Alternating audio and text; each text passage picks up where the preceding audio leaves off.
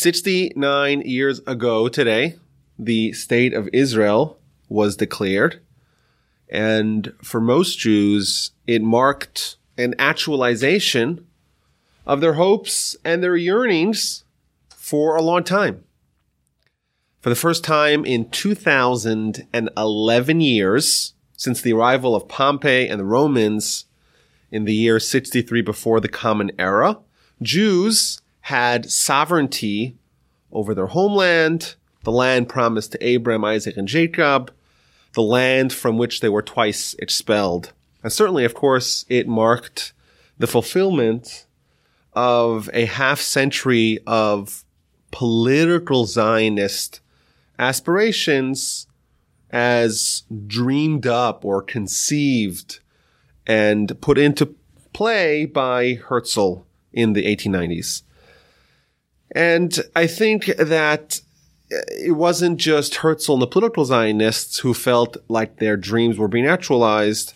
It was also a major moment uh, in the destiny of religious Zionism, which is a millennia long hope for a spiritual reawakening as foretold in the Torah, perhaps with faint rumblings of the Messianic era getting underway as well. So tonight, I want to discuss a history of Zionism, the story of political and religious destiny, and I want to probe these questions. Number one, what are the origins and what are the tenets of religious and political Zionism? How did they uh, coalesce in the founding of the state and the early developments of the state? How do they inform uh, the current, the modern realities and challenges facing the state? And also, uh, now what? You know, the state was founded 69 years ago. It's almost 70 years. The state is now a economic and military and technological superpower. What now? Where is Zionism in the 21st century? And to answer these questions, I want to start with the history and the backstory of the historic and religious connection that Jews have had to the land. And also, I want to look at the story. I want to trace the political coattails upon which the shared dream of our people for so long rode towards settling the land and forming a state. Now, you don't have to go very far to find in the Torah a mention of Israel. In fact, if you learn Torah with Rashi, you'll find a mention to Israel and the Jews settling and establishing dominion over the land in the very first verse. Rashi, very famous Rashi on Genesis 1 1. Rashi asks the question if the Torah is a book of laws, as we know the word Torah means instruction. So it's a book of laws. And you read all of Genesis, you don't find many laws. You find stories. And the first laws come in Mass in chapter 12 of Exodus. So Rashi asked the question, why don't we start there? Why does the Torah give us the whole backstory of, of Genesis and creation and Adam and Eve and Noah and Abraham, Isaac, and Jacob, and descent to Egypt? The whole start from the, start from when it starts getting relevant to us. And Rashi famously tells us that this is going to be our deed to the land. We're going to come to Israel. We're going to claim it as ours. And the indigenous people are going to say, wait a minute, slow down. We're here before you. And we're going to tell them, look at the Torah. Who created the world and who owns everything? God. He created it. And look at Genesis. He promises it to us. Here we are to claim what is rightfully ours. That's Rashi, Genesis 1 1. What Rashi is essentially saying is that the objective of the Torah from Genesis through uh, a good chunk of Exodus is specifically so we have Israel. That's how central our connection to the land is. And of course, you read Parshas Lech Lecha, we meet Abraham. First thing he's told, go to Israel. He gets to Israel. He traverses the land and God says, this land I will give to you and your descendants. And that's told him multiple times and it's repeated to Abraham, to Isaac, to Jacob. Isaac, he's the one who's never allowed to leave. Abraham comes to Israel. Isaac is born and stays in Israel. Jacob is born in Israel and he has to leave. And eventually the whole story of the Torah is getting back to where we were, right? We, we were in Israel with Abraham, Isaac, and Jacob, and they were forced to leave to go to Egypt. And then there was a long trip getting back home, and this Torah ends on the doorstep of Israel. We're about to walk in, cliffhanger, go to the next book.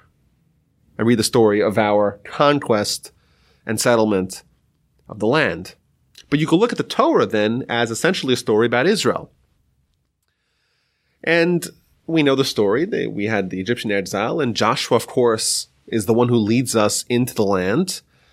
And we're told in Jewish sources that the land really is more than just territory, a good place to live and to raise animals and to have a agriculture and to have a country and a society.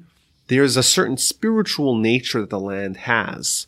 Uh, for example, read the verse, uh, the Eine Hashem, the eyes of God, are always overseeing the land of Israel. And the sources tell us that our world only exists because God has a pipeline through which he gives vitality to this world. We assume this world just goes on until it stops. But the answer is no. It's just, it has to have a continual flow of energy from God for it to exist. And every country, we're told further, has its own angel who filters God's vitality for that particular country.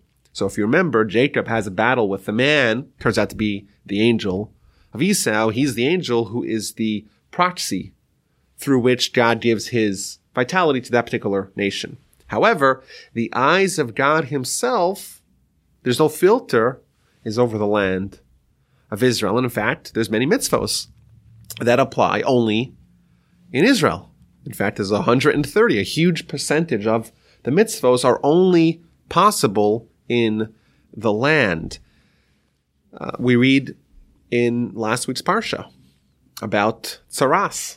When you get to the land of Israel, you'll have tsaras in your home.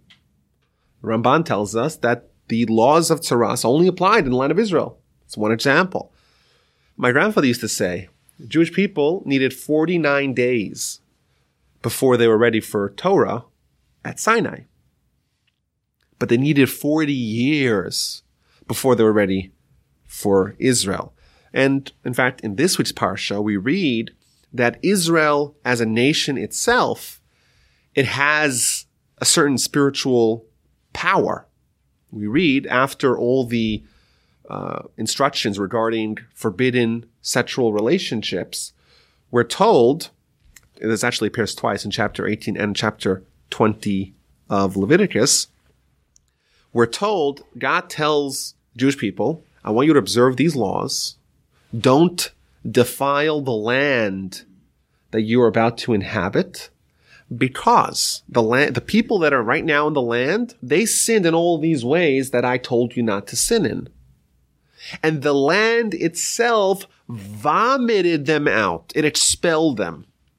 And you too, that same standard of purity and holiness that the land itself demands, it applies to you as well. If you replicate the behavior of the Canaanites, you too will be disgorged from the land. What it means is that the land has a, cer- a certain sensitivity. It's incompatible with certain behavior. This has a heightened spiritual bar, so to speak, and it itself has this immune system to sin and to defilement and impurity. Very powerful idea. So Joshua uh, oversees the conquest of the land of Israel. There's seven nations uh, in 31 different city states. The smallest of the seven nations is the Girgashi, and they actually fled on their own. But uh, the rest of the nation stayed, and we had war. We had a constant state of war for seven years, and then seven years of division of the land. And Joshua, of course, as all Jewish wars, he offered them peace terms. If they accepted, great. If not, it was war, and a lot of people died on their side, of course, beginning with Battle of Jericho, with the walls collapse. Of course, you read the whole story in the book of Joshua. After several years of fighting, the Jewish people, they inhabit the land. And for hundreds of years, they're there. But they haven't quite mopped up and gotten rid of all the enemies, so the enemy combatants, so to speak. So for the first several hundred years of the Jewish people's settlement of the land, it's somewhat chaotic. And you read about this in the book of Judges. There's 16 judges from Joshua all the way to Samuel. Uh, you have Samson, of course, who's battling all the time with the Philistines. And the, you read the end of the book of Judges, it says that it, there was a certain degree of anarchy. There's no king, and every person acted upon his own conscience. Uh, so you have a story like the concubine of Giva, a terrible tragedy that befell our people. And of course, not all the land uh, was under our dominion.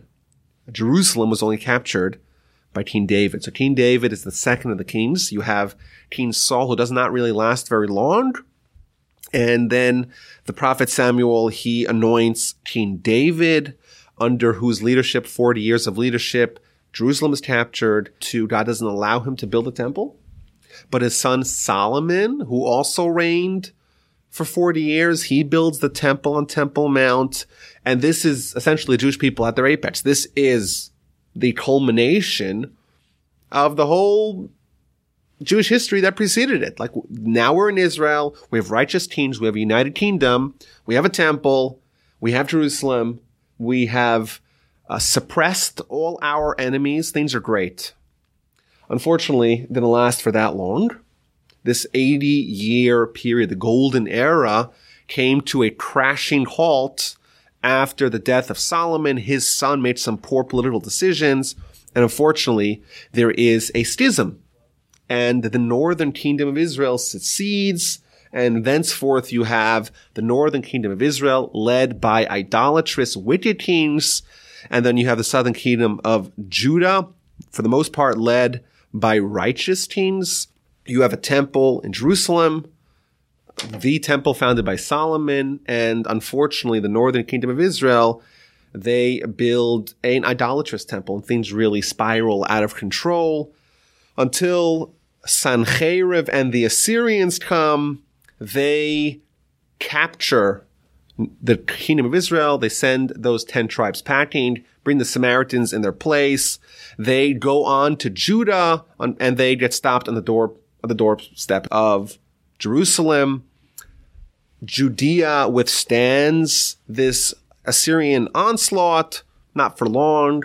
Uh, after the Assyrians come the Babylonians, and of course Nebuchadnezzar and the Babylonians, they capture Judea. They send the Jews into exile. And for the first time in our history, we're out of Lent. And of course, on the rivers of Babylon, everyone's crying. How did we get here? We were on top of the world. We had Torah. We had righteous teens. We had a temple. We had priests. We had everything. And now we have nothing. Jewish people led into chains into Babylon. Thankfully, this is a short-lived exile. After 70 years, the Jews are uh, ushered back, some of them at least, under the leadership of Ezra, Zerubbabel, amongst others. They start rebuilding the temple, uh, and eventually we have dual communities, with the community in Israel and the vast majority of Jews chose to stay in the diaspora in Babylon. And this is a pattern we see. Even though we know that our destiny is in Israel, well, here we are in Houston, Texas, and we're kind of happy where we are. Uh, and that really goes back to the first opportunity that Jews had to go back to Israel, and they passed. They were more comfortable in their new home. Of course, things weren't always easy. The Jews were in Israel, but then uh, they had the Persians and had to contend with that. They had to contend with the Greeks uh, and all their offshoots, the Ptolemaic, the Seleucid Greeks, they had the Hellenists and the Sadducees. And of course, we talked about these at great length. They had the Hanukkah story where they had to fight to maintain their autonomy. And then they had the Hasmoneans. The Hasmoneans were this brief period of, of, of Jewish self-government that, that lasted until the arrival of Pompey and the Romans in the year 63. Since the year 63 before the Common Era, since the year 63 until 1948, Jews, with the brief exception of three years in the 130s under Bar Kokhba, Jews did not have uh, sovereignty, a hegemony over the land. Uh, of course, the Jews lasted and the temple lasted for about another hundred years or so, a little more than that, under Roman rule. Titus destroyed the temple in the year 70. There was a mass slaughter of Jews. We, the Jews were sent into hiding. Many Jews had to run, had to flee. They went primarily to northern Israel, but wherever they could find any refuge. And uh, the hopes and the yearnings and the dreams of Jews living in their homeland will appear to be shattered. Uh, they took Temple Mount, uh, Hadrian in the uh, second century. He actually raised with a Z that is, he raised the mountain, lowered it, renamed the cities, forbade Jews from going into Jerusalem. It seems like the dream of a Jewish, sovereign Jewish country uh, being reestablished is shot. That's so it seemed. And if you if you look at Jewish life since then, you see that Jerusalem, that Zion, and Israel is not very far from the Jewish consciousness. For example, we have a prayer that we say throughout all times and all history about, about Jerusalem. We say it three times a day. Return to your city, Jerusalem, with mercy. Dwell in it like you spoke, like you promised us. We read in Exodus, God promised to dwell amongst us. Dwell in Jerusalem build it speedily in our days for an eternal building. And the seed of David, the Messiah, the monarchy establish in said Jerusalem. You'll notice we talk about Zionism as if it's a new idea. How this is Zionism. We talk about let's go back to Zion. Let's rebuild it. But you'll notice a subtlety here. We're linking building Jerusalem with bringing God back into the mix, back into our midst.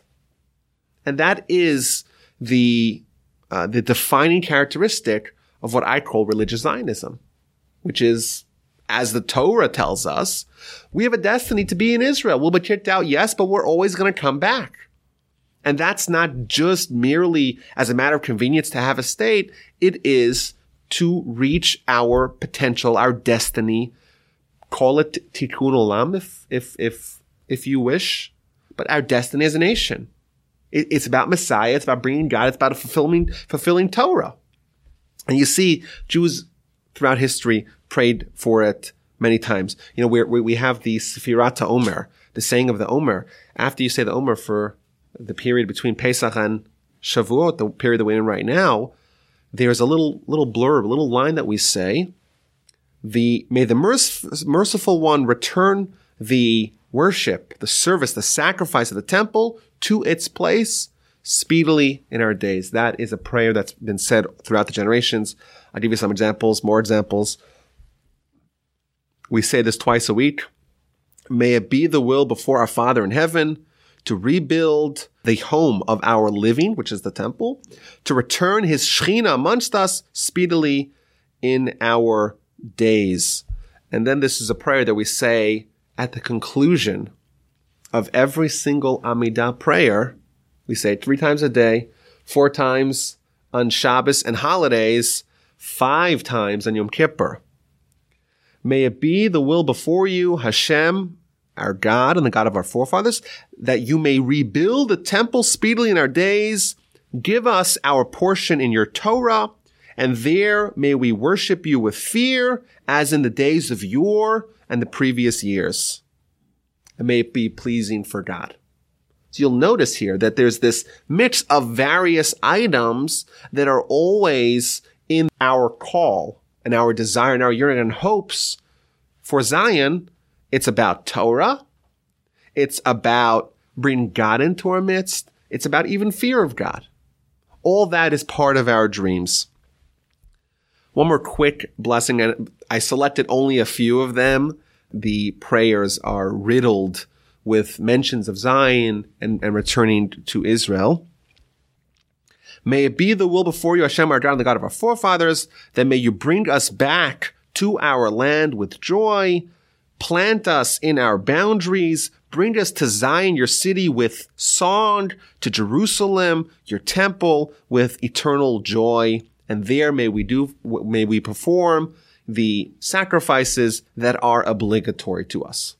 Again, I would say that this is Zionism, religious Zionism, if you will, or Torah Zionism. It's not an independent objective to go back to the land. Rather, it's just coupled with the return of Torah law, return of sacrifices, rebuilding the temple, re-embracing Jewish observance, and dare I say, coming of Messiah and return of the Shekhinah to the Jewish people.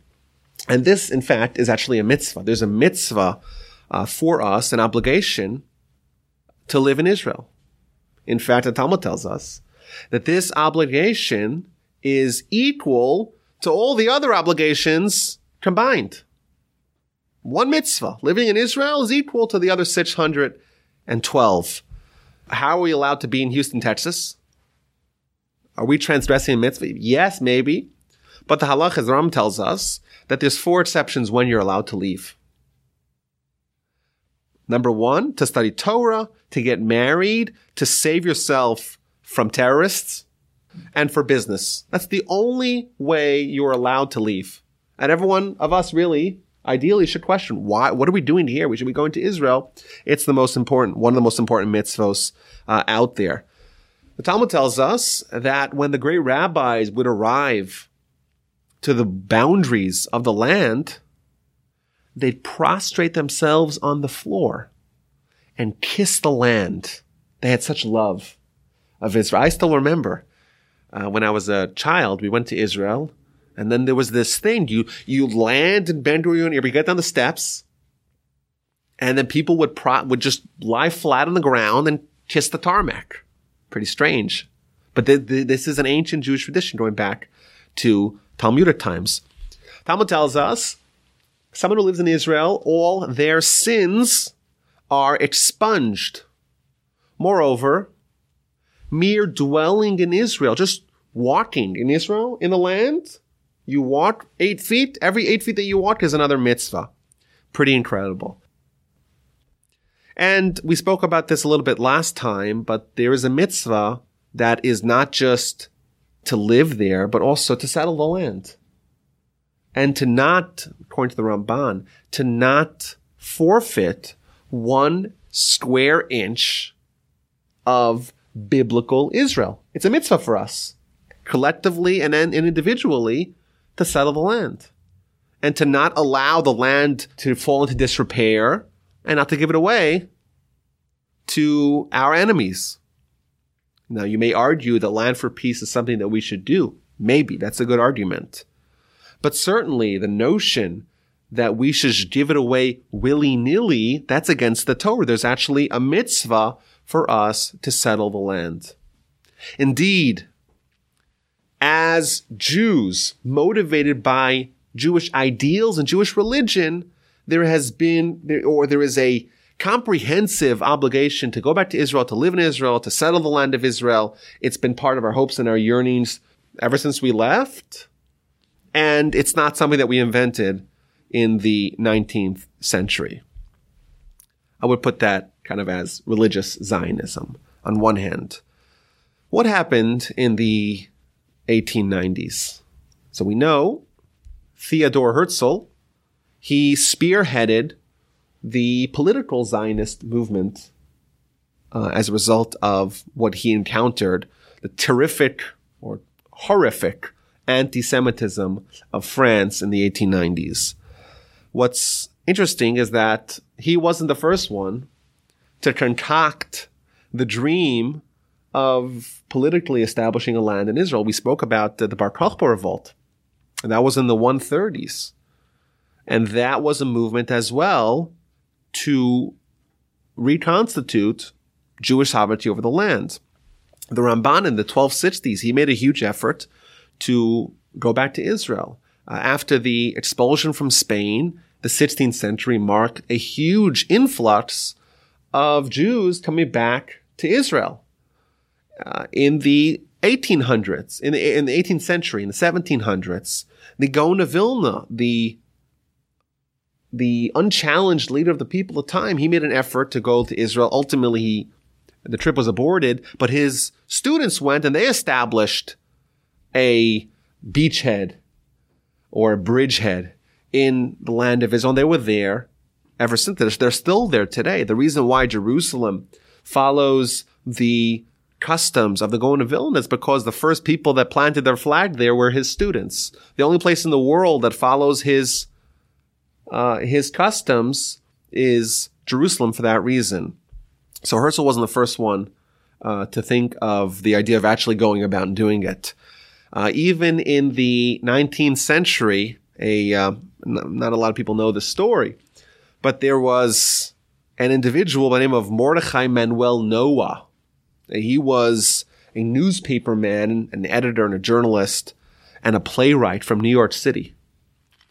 And he proposed founding a Jewish state of sorts on Grand Island. Grand Island is the largest island in the Niagara River near Buffalo, New York. And he actually purchased the land and he planted his flag there. And he said, We're renaming this place Ararat, named after the mountain that Noah's Ark landed on. And he put a big sign This is welcome to Ararat, a refuge for Jews. And he thought it was a brilliant idea. Uh, absolutely no one else thought it was. And uh, of course, the plan floundered. Uh, but there was this idea percolating in the world that it's time to do something practical about the problem of Jews, where we can never settle down in our host nation. We have to make our own. Herzl arrives on the scene in the 1890s and he changes everything. He's the one who actually makes it a, a bona fide movement. Uh, he himself, assimilated Jew from a totally non-observant background and family, a journalist from Vienna, a man of uh, tremendous intelligence, a man of willpower and energy, what we would call today stamina, uh, tremendously handsome person, he had a striking visage with this huge hipster style beard. And he was really bothered by the Jewish problem because anti-Semitism experienced an upswing in the late uh, 18th century. And he was trying to grapple with that problem and he came up with some solutions. He said, you know what we'll do? This is in 1890. We're going to have mass conversion to Christianity. The reason why they hate us is because we're Jews. Well, if we're not Jews anymore, if we embrace their religion, they'll love us. That was his argument in the in his diary in 1890. Now, in fact, the 19th century may have been the worst century in Jewish history because he wasn't the only one who thought of that. Over the course of the 19th century, tragically, a quarter of a million Jews actually converted to Christianity. They thought it's the only ticket to becoming a real citizen of our country is to become Christian. So someone like Benjamin Disraeli, who became Prime Minister of England, he converted to Christianity because he couldn't be a member of parliament unless he was a Christian. Karl Marx, another Jew who was baptized at the age of six for the same reason. And Herzl, early on in his time thinking about the Jewish problem, he advocated such a solution. But there was a seismic event that upended his worldview. In 1894, a French Jewish captain by the name of Alfred Dreyfus was accused falsely of treason, of selling secrets to Germany. There was fabricated forged evidence. He was paraded through town. People were jeering at him. Death to the Jews, death to the Jews. And this is in the country where emancipation began, where Napoleon famously freed the Jews from the ghetto and welcomed them into the greater populace and where the Jews, by the way, of, of France and Germany had assimilated more than any other in the 1860s. There were less than 500 Jews that were still observant of Torah law. The vast majority of them had totally abandoned it. Reform synagogue of the 1860s prided themselves on being indistinguishable from churches. The rabbis dressed like priests. The services were held on Sundays, and there was there it was you couldn't tell. You would walk by one and the other. You couldn't you couldn't possibly tell. And in France, where Jews had embraced Christianity or had at least divested themselves of Judaism, here he sees this terrible outbreak of anti-Semitism, and he recognized that the only solution was that we have to build our own land and we have to settle our own land, build our own country where we could have freedom to be Jews. Because there's no, there's no way. The Christian Europe is inhospitable to Jewry, to Jews, and that's not going to change. So he joins this fledgling Zionist movement, and being such a powerful personality, he very quickly rises to the top. And he begins by writing a short little pamphlet, ostensibly a letter addressed to the Rothschilds, titled Der Judenstaat, the Jewish state. First, he talks about the problem and he says the only solution is to build our own state.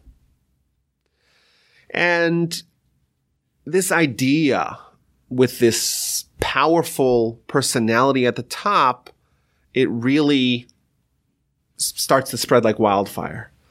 Jews were depressed all over Europe and the conditions were ripe and the people in place were the ones with the correct skill sets and motivation to have this idea really take off. And what's interesting about Zionism from the very beginning is that there's so many different kinds of Jews from different backgrounds and different regions, and dare I say, different levels of Jewishness who are all uniting for a common cause, for the idea of building a Jewish state in Palestine. In 1897 in Basel, Herzl convenes the first Zionist Congress. It's a smashing success. Everyone's all fired up. And Herzl in his diary writes, quote, were I to sum up the Basel Congress in a word, it would be this. At Basel, I founded the Jewish state. If I said it out loud, I would be answered with universal laughter. Perhaps in five years, and certainly in 50, everyone will recognize this.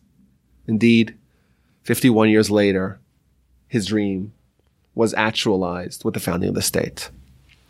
From the very beginning, we see a spectrum of Zionists. You have people like Herzl on one hand, the secular Zionists of Western Europe, people that are very assimilated, people that are very distant from any organized Judaism. They're looking to build a cosmopolitan nation, a country based upon secular humanist ideals. That's on one side of the spectrum. You have the religious Zionists who have been praying every day and hoping and yearning to go back to Israel and to bring and usher in the Messiah. And they're looking at this movement to actually bring about their desire, their at least be a step towards this grand plan to fulfill the prophecies of the Torah. And you have all these various Zionists in between.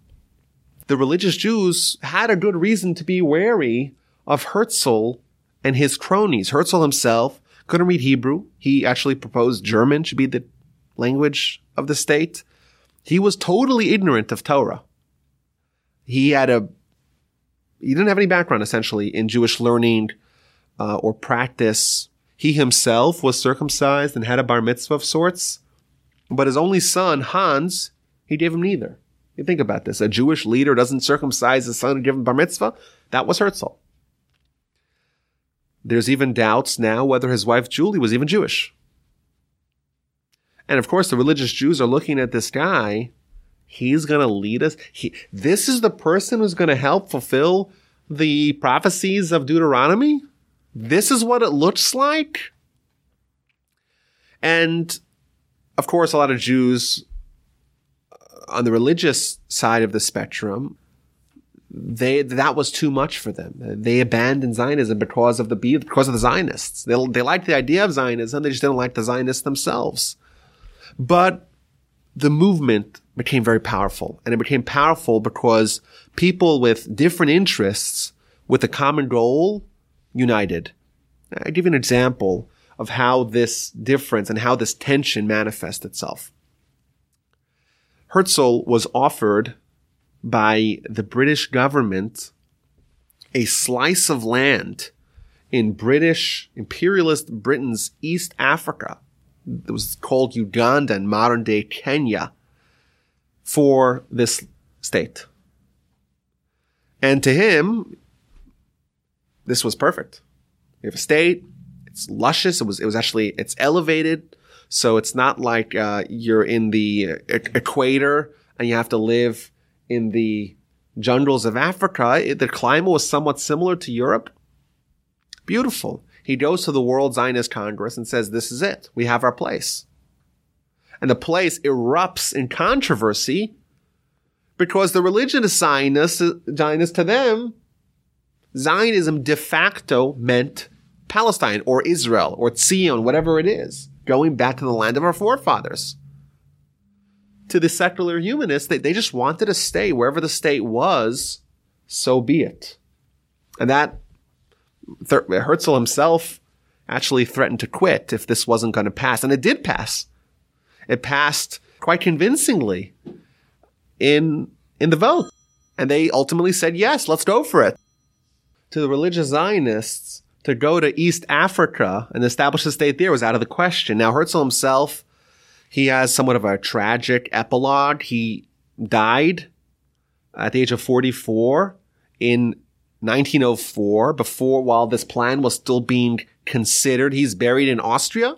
And he writes in his will, I want to be buried next to my father in Austria and lie there waiting until the Jewish people take my remains to Israel. In 1949, Herzl's body was exhumed and reinterred in Jerusalem in Israel. His daughter died in 1930.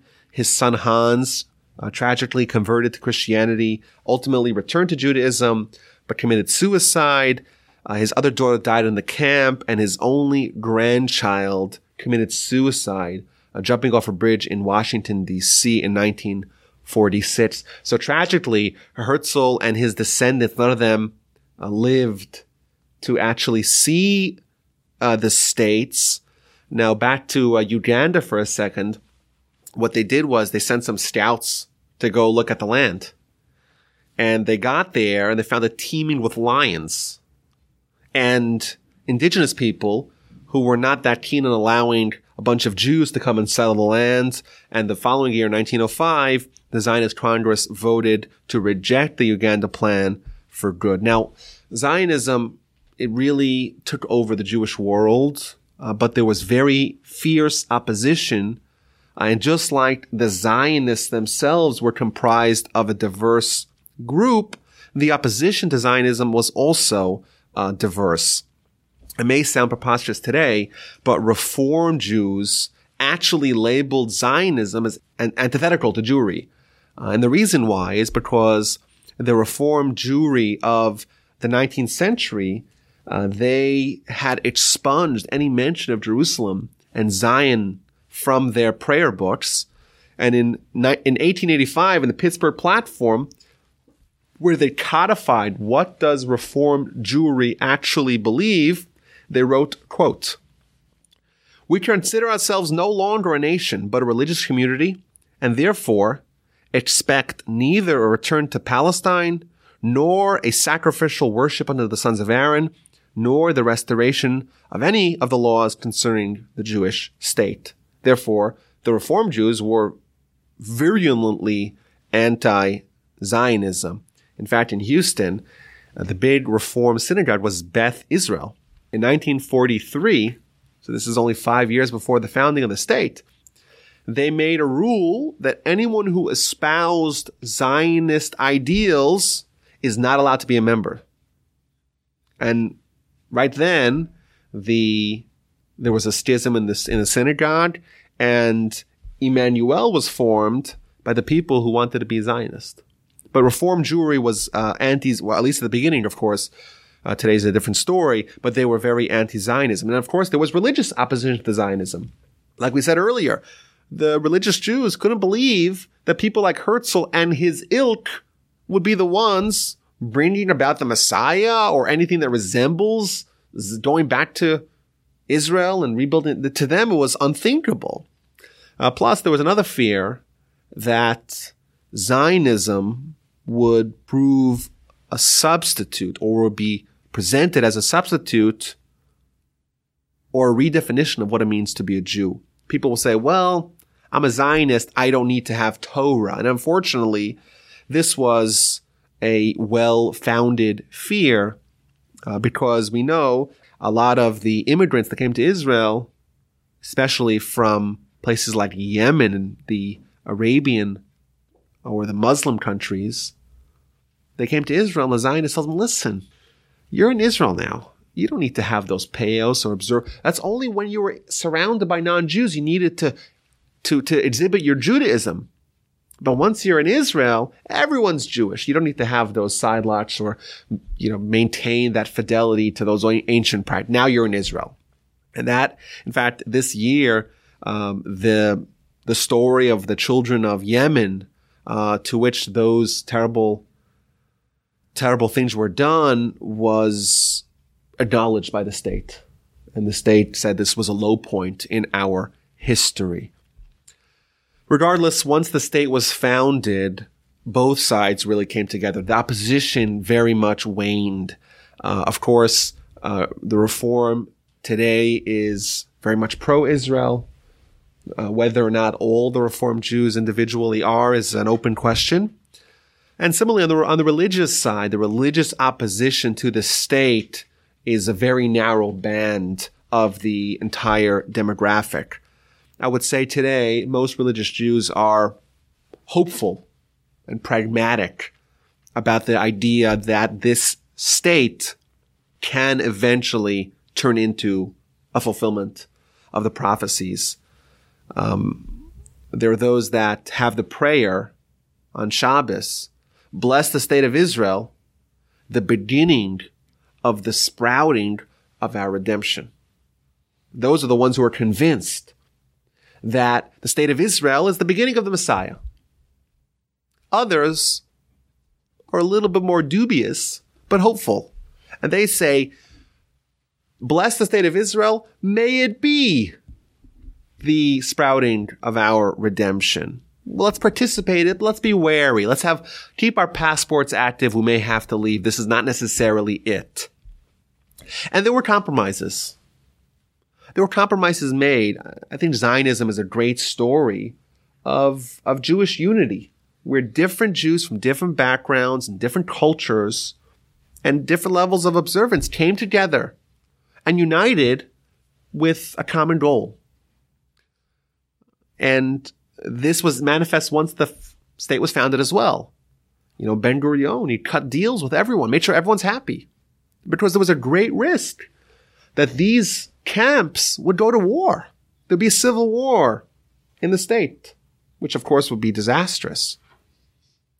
But they worked hard to accommodate that everyone should know this is our state, this is one state with one army, and we're all in this together. Yes, we may disagree, we have our disagreements, but let's agree on the state and let's try to accommodate everyone. For example, from the beginning, they had separate religious schools that are state funded. Uh, they mandated that all government, army, and public kitchens would all have kosher food. Shabbos was an official day of rest. Actually, in Israel, under the law, it's forbidden to open your business on Shabbos. Uh, as to the adjudication of that is an open question. And also, the determining of marriage and divorce and personal status questions like converts and things like that was left for the rabbis. And they, they carved out a room for the religious Zionists to be comfortable in the land. When they actually had the proclamation of statehood, they made another compromise where they said, placing our trust Bitsur Israel with the rock of Israel. Doesn't mention God. But we know that in Jewish prayer, God is sometimes called the rock of Israel. So they put that in. Jews who don't want to accept it, they say, well, the rock of Israel refers to our army or whatever. Today, there's a lot of internal disagreements about policy issues in Israel that really stem from these various and even opposing sometimes ideals of what Israel ought to be. Uh, for example, negotiating with Palestinians, S- the settlements. You see one faction in Israel that looks at it as one of the most important mitzvahs in the Torah to establish sovereignty over every square inch. And these are the people for a hundred years already. What they're talking about is religious Zionism. And therefore, part of their doctrine is we can't forfeit one tiny, it's, it's forbidden by Torah law. We have to settle the land and not relinquish any part of it. People living in Gaza and Hebron, places that are terribly dangerous, but they're saying this is our mitzvah. And then you have the quote unquote Zionists who lo- want to look at Israel as any other country. This is just a matter of convenience. We could have been in Uganda, would have been just as happy. And I would ask the question, does Zionism still exist? I would say it depends. To, for the most part, I would argue that the political Zionism, the secular humanist Zionism is gone. It fizzled out. They wanted a state for practical purposes, a refuge for the Jews. We have it. It's over. Mission accomplished. What now? Well, now we could go to the United States and sell skin cream in malls, and you see this mass exodus of Jews, of Israelis. Everywhere in the world you go to see Israelis. What happened to Zionism? Well, Zionism, its mission is, is completed. And then you see the religious Jews who are swarming to Israel because to them, Zionism is still ongoing. It's about bringing about Messiah. It's about rebuilding the temple. It's about bringing all the Jews to Israel.